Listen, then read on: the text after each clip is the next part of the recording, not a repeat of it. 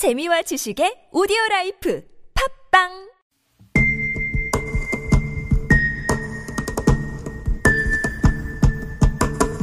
네, 방금 들어온 속보 검찰이 구속영장을 청구했다는 소식이 수사가. 속도를 내고 있는데요. 사실과 진실의 관계. 사진관.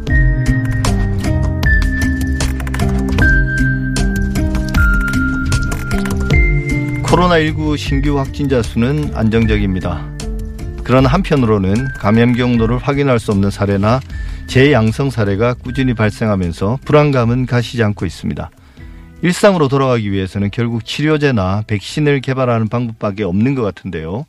그런 간절함이나 기대 심리 때문인지 매일같이 치료제의 효능이나 백신 개발의 가능성을 두고 언론 보도가 이어지고 있습니다. 보도가 놓친 뉴스의 맥락을 짚어보는 사실과 진실의 관계 사진관. 오늘은 이 사안 다뤄보겠습니다. 카톨릭대 의대 백순영 교수 나오셨습니다. 어서 예, 오십시오. 안녕하세요. 예, 교수님. 코로나19 초기를 돌아보면 계속 변이를 일으키는 바이러스이기 때문에 백신이나 치료제를 만들기 참 어려울 것이다. 만들면 그때는 이미 변이된 새로운 바이러스가 나와서 별로 효과가 없을 것이다. 이런 식의 회의론이 좀 일반적이었던 것 같은데요. 그리고 실제로 이제 최근 대만하고 호주 공동 연구팀이 인도에서 뭐 검출한 어, 코로나 바이러스에서 아주 중대한 변이를 발견했다는 그런 보도도 있었습니다. 이 바이러스 변이하고 백신 개발의 실질적인 효능 문제 이거 어떻게 생각하십니까? 예, 시- 실제로 지금도 마찬가지입니다. 백신이나 치료제를 만들기 위해서는 보통 수년 혹은 10년 이상 걸리는 경우가 많이 있는데 예. 개발되었을 때는 이미 그 바이러스에 대한 감염증은 사라지고 사람들은 군중 면역, 즉 사- 전부 면역을 갖고 있기 때문에 더 이상 감염되지 않는다는 것이죠. 예. 그 경제적인 면으로 볼 때에도 어떤 회사에서 바이러스 백신을 개발을 했을 때 그 시점에서 상품성이 없다 그러면 못 만들겠죠. 예. 그런데 문제는 이와 같은 백신을 그럼 개발하지 말아야 할 것이냐 하는 것은 그렇지 않습니다. 새로운 변이가 생긴다 할지라도 예. 새로운 바이러스의 변이만을 플랫폼 위에다가 올려놓으면 새로운 백신이 만들어질 수 있는 것이거든요. 이건 빠- 짧은 시간에 만들 수 있습니다. 예. 이것은 우리가 독감 바이러스 같은 것들을 생각해 보시면 알 수 있는 것이 매년 새로운 바이러스가 만들어지지만 우리 백신도 매년 새로 개발이 되고 있거든요. 예. 치료제인 경우는 좀 더 빨리 만들 수는 있습니다. 즉 새로운 신약이 아니라 지금까지 사용되던 물질들 여러 가지 네. 약, 약품들은 약효가 이것과는 다른 데서 사용되었지만 혹시 코로나19의 감염증을 완화시킬 수 있다면은 치료약으로 사용을 할 수가 있는 것이죠. 네. 인도에서의 그 변이라는 것은 사실은 굉장히 중요한 변이라서 예. 이것은 우리의 면역 체계를 망가뜨릴 수도 있는 즉 면역 체계 항체가 생겼어도 이 바이러스는 감염을 할 수 있는 그런 변이이긴 한데 실제 이 연구자들의 이거 연구 내용을 보면은 그다지 신빙성이 없어서 아직까지는 이러한 새로운 바이러스가 나왔다고 보기는 좀 어렵습니다. 예, 그러면 지금 현재까지 우리나라나 전 세계적으로 볼 때 이 백신 어, 코로나 백신의 개발 진행 상황은 어느 정도가 어느 정도까지 와 있다고 볼 수 있나요? 이 바- 바이러스에 대한 백신이라는 의미는 바이러스를 직접 넣어주면은 사람들이 면역은 생길지 몰라도 증상이 나타나기 때문에 가- 가능하지 않겠죠. 예, 그래서 예. 어떻게든지 이 바이러스를 약화시키거나 혹은 예. 그 안에는 단백질만을 집어넣어 주든가 예. 아니면은 DNA, RNA 뭐 이런 유전 물질을 집어넣어 줘서 실제 그 단백질을 만들게 하거나 뭐 이렇게 여러 가지 종류가 있는데요. 예. 아직까지 완전히 개발된 상황은 없고 일단 백신을 개발하기 위해서는 전임상이라고 그래갖고 세포 수준이라든지 혹은 동물 실험을 통해서 안정성, 예. 유효성을 확인한 다음에 사람에서 일상, 이상, 삼상까지 해서 유효성을 확인하는데 이거 보통 몇 년씩 걸립니다. 예. 근데 지금 상황에서는 미국이라든지 또는 우- 중국이라든지 또 우리나라에서 이노비어에서 지금 DNA 백신을 가져다가 임상 일상 즉 예. 한 40명의 환자에게 건강한 사람에게 줌으로써 안전성이 있나를 확인하는 과정을 갖고 있는데요. 이것들이 아무리 빨리 개발된다 할지라도 아마 1년 안에는 어려울 것 같습니다. 백신이라는 네. 의미는 예방을 해야 되는데 이미 사람들이 많이 감염된 다음에는 예방 백신이라는 의미가 없어지기 때문에 예. 과연 상품성이 있을 것이냐 하는 문제가 생길 수가 있고요. 예. 이 바이러스 유행 다음에 새로운 2차 파동으로서 새로운 바이러스의 예를 들어서 코로나 20이라는 바이러스 같은 것들이 만들어진다 그러면은 그때는 또 변형해서 만들 수가 있겠죠. 예. 사실 뭐 언론 보도를 보면은 뭐 임, 새롭게 임상 뭐 실험을 시작했다. 치료제가 효과 있다라는 보도가 있었다. 대부분 이제 연구팀이 스스로 이제 보도 자료를 뿌리거나 해서 우리가 이런 성과를 나왔다라고 이제 홍보하는 것일 수도 있고 그다음에 이제 제약회사들도 관련돼 있고 근데 그런 것들이 생각보다는 그다지 몇 달 내로 효과 있는 치료제나 백신이 등장해서 우리가 이제 일상생활로 돌아갈 수 있는 그런 어떤 기반을 제공해 줄 가능성은 별로 없는 거란 말씀이신 거죠? 그 제일 중요한 부분이 안전성인데요. 예. 이 백신을 수많은 사람들한테 주었을 때 과연 면역이 좀 떨어져 있는 사람들이라든지 뭐 여러 이- 이 악화된 환자들이 있을 수가 있거든요. 몸 자체가 컨디션이 예. 나빠지는 환자들도 있을 수가 있고 그랬을 경우에 얼마나 안전하게 vaccination을 할 수 있느냐 하는 문제가 있고요. 예. 그다음에 유효성 문제에 있어서도 과연 얼마나 오랫동안 지속할 수 있는 효과적인 중화 항체를 만들 수 있느냐 하는 부분이 있기 때문에 이것을 증명하는 데는 단시간에는 어렵습니다. 예. 근데 이제 최근 정부가 코로나19 치료제 백신 개발을 위한 범정부 지원단 이거 이제 출범을 밝혔고 어 대통령도 이제 그 연구진에게 좀 끝장을 보라 이렇게 이제 격려했는데요. 그 현실과 어떤 그런 우리 기대치에 어떤 정도의 차이가 있습니까? 이게 뭐 보통 보통 돈이 많이 드는 게 아니고 뭐 수천억에서 조 단위 이상이 드는 상황인데 예. 만약에 개발을 했다 할지라도 상품으로서 가치가 없을 경우가 생기지 않습니까? 예. 특히 감염증 자체가 없어졌을 경우 사스 코로나 바이러스 경우 그랬습니다. 이 바이러스의 백신을 한참 개발 중이었는데 감염증 자체가 없어졌기 때문에 상품성이 없어지거든요. 예. 이런 경우가 생길 수가 있기 때문에 수천억 단위의 자금을 투입을 해갖고서 개발을 하려고 그러면은 보통은 다국적 기업들이 해야 되는데 예. 다국적 제약회사 파이자라든지 뭐 이런 회사들이 이것을 투자하지 않는 이유는 리스크가 있기 때문에 예. 오히려 벤처 기업들이 개발을 하고 나면은 그 회사 자체를 사버리는 예. 이런 상황이 되면 리스크가 없는 상황이 될 수가 있거든요. 예. 그래서 이것이 국가적으로 개발하기엔 상당히 어려운 부분이 있어요. 예. 이것이 경제성이 없을 수도 있는데 지금 정부에서 얘기하는 것은 경제성이 없을 경우에는 정부에서 예산을 투자해서 사주겠다 하는 이런 예. 상황인데 실제 그 투자하는 돈의 규모와 또 실제 경제성이 없어졌을 때 다시 사줄 수 있는 능력이라는 것이 지금 상황으로 보면 좀 회의적인 것은 사실입니다. 예. 그러면 이제 결국 이제 최근에 그런 백신 개발의 어려움들을 너무나 알고 있기 때문에 기존의 안전성이 검증된 약들을 다른 원래 다른 용도로 개발된 약들을 사용해서 이제 코로나 치료제를 재창출한다라고 말씀하셨는데 그렇게 하려고 하는데 엊그저께 뉴스에는 또 렘데시비르라는 약이, 가장 큰 효과가 있는 것으로 막 보도가 되긴 했습니다.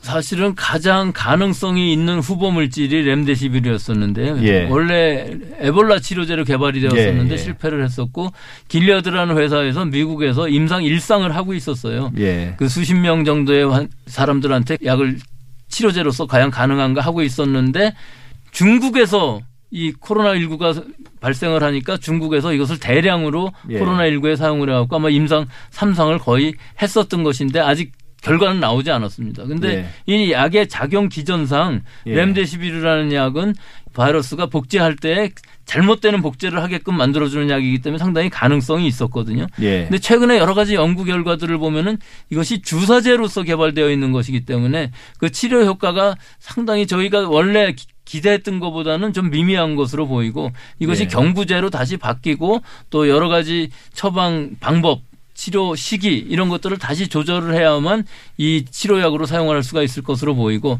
실제로 여러 가지 약들이 보면 세포 레벨에서는 다 잘 듣지만은 예. 사람한테 왔을 때 약을 쓸 수 있는 방법이 다를 수가 있습니다. 그래서 네. 지금 아마 초기에 좀 바이러스를 어느 정도 억제를 해준다면 죽이는 것이 아니고 억제입니다. 예. 억제를 시켜준다면은 어느 정도 치료 효과를 얻을 수 있지 않나 하는 기대는 되고 있습니다만은 아직도 임상 실험이 그다지 많이 진행되고 있지 않기 때문에 렘데시비르라는 약의 효과는 제한적으로 보입니다. 예, 그 혈장 치료에 대한 관심도 높아지고 있는데요. 최근 세브란스 병원에서 그 중증 환자에게 혈장 치료를 시도해서 두 명이 완쾌됐다고 이렇게 보도를 했거든요.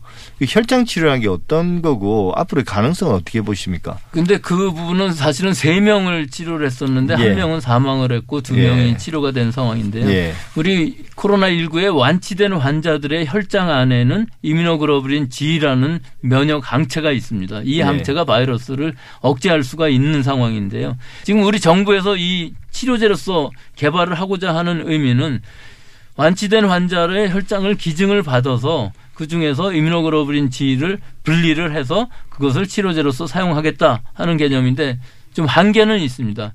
일단 회복된 환자의 혈장을 기부 기증을 받아야 하는데 이 회복된 환자라는 사람들의 숫자가 한정되어 있는 부분이 있고 회복되신 분들이 중증이든 경증이든 회복된 후에 컨디션이 상당히 안 좋을 수가 있어서 또 시기적으로도 시간이 많이 지나면은 아미노글로불린이 굉장히 양이 줄어들기 때문에 이런 한정적인 자원을 가지고서 기증을 받아서 그 중에서 이뮤노글로불린 G를 분리를 해서 치료제로 사용하는 것인데 분리하는 기술을 우리나라 회사들도 가지고 있기 때문에 네. 치료제로서는 제일 가능성이 있는 치료 방법이라고 할 수는 있습니다. 예. 어쨌든 뭐 혈장 치료도 희망적이긴 하지만 그것도 한계가 다 있고. 근데 뭐 다행인 것은 확진자 수는 안정세를 찾아가던 중입니다. 지금도 그렇고. 근데 또 다른 변수가 재앙성 환자가 늘어나서 좀 불안해하는 거거든요. 사스 때는 이런 게 없지 않았습니까? 메르스 때도. 근데 이게 재앙성이라는 게 어느 정도 위험한 건가요? 완치가 돼서 회복이 됐다고 생각을 하고 퇴원을 한 후에 다시 면역력이 떨어지면은 재활성화 즉 증상이 나타날 수도 있다는 것이거든요. 예. 그럼 여기서의 문제는 그럼 이 바이러스들이 재확진이 되는 사람하고 안 되는 사람하고 다른 것이냐 또 이 바이러스가 증상을 다 나타낼 수 있느냐 혹은 이 바이러스가 다른 사람에게 전파를 시킬 수 있느냐 하는 것들의 문제인데 이 문제들에 있어서 중요한 부분은 바이러스 쪽만이 아니라 사람들이 과연 면역력이 얼마나 차이가 나느냐. 지금 지금 20대가 제일 많다고 하거든요. 예. 근데 20대가 많은 이유는 우리나라에 신천지 환자들이 많아서 20대가 많았던 그렇죠. 것뿐이고요.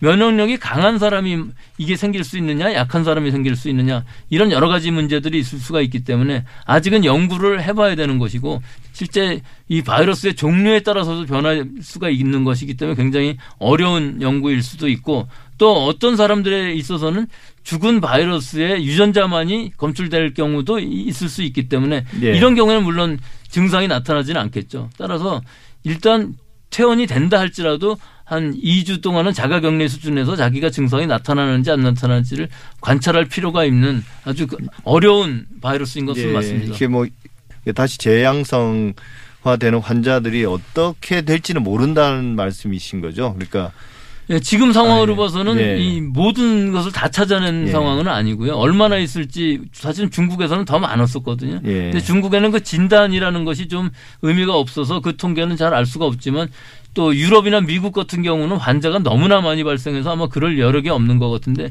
우리나라에서의 데이터는 상당히 신빙성이 있을 것 같이 보이고 시간은 아마 좀 걸릴 것으로 보입니다. 예, 마지막 질문인데요. 지금 조건에서 사실은 기존의 사회적 거리두기를 좀 강력하게 해왔지만 실제 이제 사람들이 심리적으로 좀 지쳤고 또 뭐 경제 문제도 있고 그래서 조금 완화되기를 희망하는 그런 여론도 있는 것 같습니다. 근데 지금 또 지난 그 총선 때 수요일에 총선하면서 사회적 접촉이 상당히 늘어났고 또 이제 봄이 되면서 뭐 언론에도 많이 보도됐습니다만 꽃놀이라든지 어쨌든 야외 활동들이 증가하면서 새롭게 또 감염이 확산될 그런 위험도 있다라고 하는데 지금 우리 사회가 어느 정도까지 그걸 그 사회적 거리를 거리두기를 감내해야 될까요? 좀 조심스럽겠지만 예, 예측해 주신다면 지금 뭐 20명대 수준에 나오는 것은 벌써 한 2주 전에 노출된 예. 사람들이 나오는 것이고 지난주 부활절 뭐 투표 여러 가지를 해서 사회적인 노출이 많이 일어난 상황에서 과연 앞으로 2주 후에는 얼마나 많은 환자가 나올지가 이 판단의 기준이 일단은 되겠죠. 하지만 내일 모레 사이에 어느 정도 결정은 해야 되는 상황이기 때문에 예. 우리 지역 사회의 감염이 얼마나 있느냐 하는 것을 판단하는 과학적인 근거는 사실은 아무것도 없습니다. 하지만 언젠가 이것을 하기는 해야 되는데 이것이 완화라기보다는 지금 하고 있는 손 씻기라든지 마스크 쓰기, 거리 두기를 더 강력하게 하면서 계약을 한다든지 혹은 직장에 출근을 한다든지 모임을 한다든지 예배를 한다든지 하는 것을 조금씩 해나가야 되지 않겠습니까? 예. 그러니까 그런 것을 하기 위해서 우리는 방역을 어디까지 할 수 있느냐를 최대한으로 사회적인 합의에 의해서 국민들이 지킬 수 있는 선에서 이것들을 결정하고 또 국민들은 이것을 지켜야 될 것이고 우리가 이 시스템을 만들기 위해서는 여러 가지 투자도 많이 해야 됩니다. 예. 즉 양호실이라든지 취약 지역이라든지 뭐 여러 부분에 있어서 물, 유료 물자가 부족할 경우 시스템이 없을 경우는 여러 가지들을 다 투자를 해서 시스템을 마련한 후에 단계적으로 해가는 것이 맞, 맞다고 봅니다. 예. 사실과 진실의 관계 사진관 오늘은 여기까지 하겠습니다. 지금까지 백순영 가톨릭 의대 교수님과 함께했습니다. 말씀 감사합니다. 감사합니다.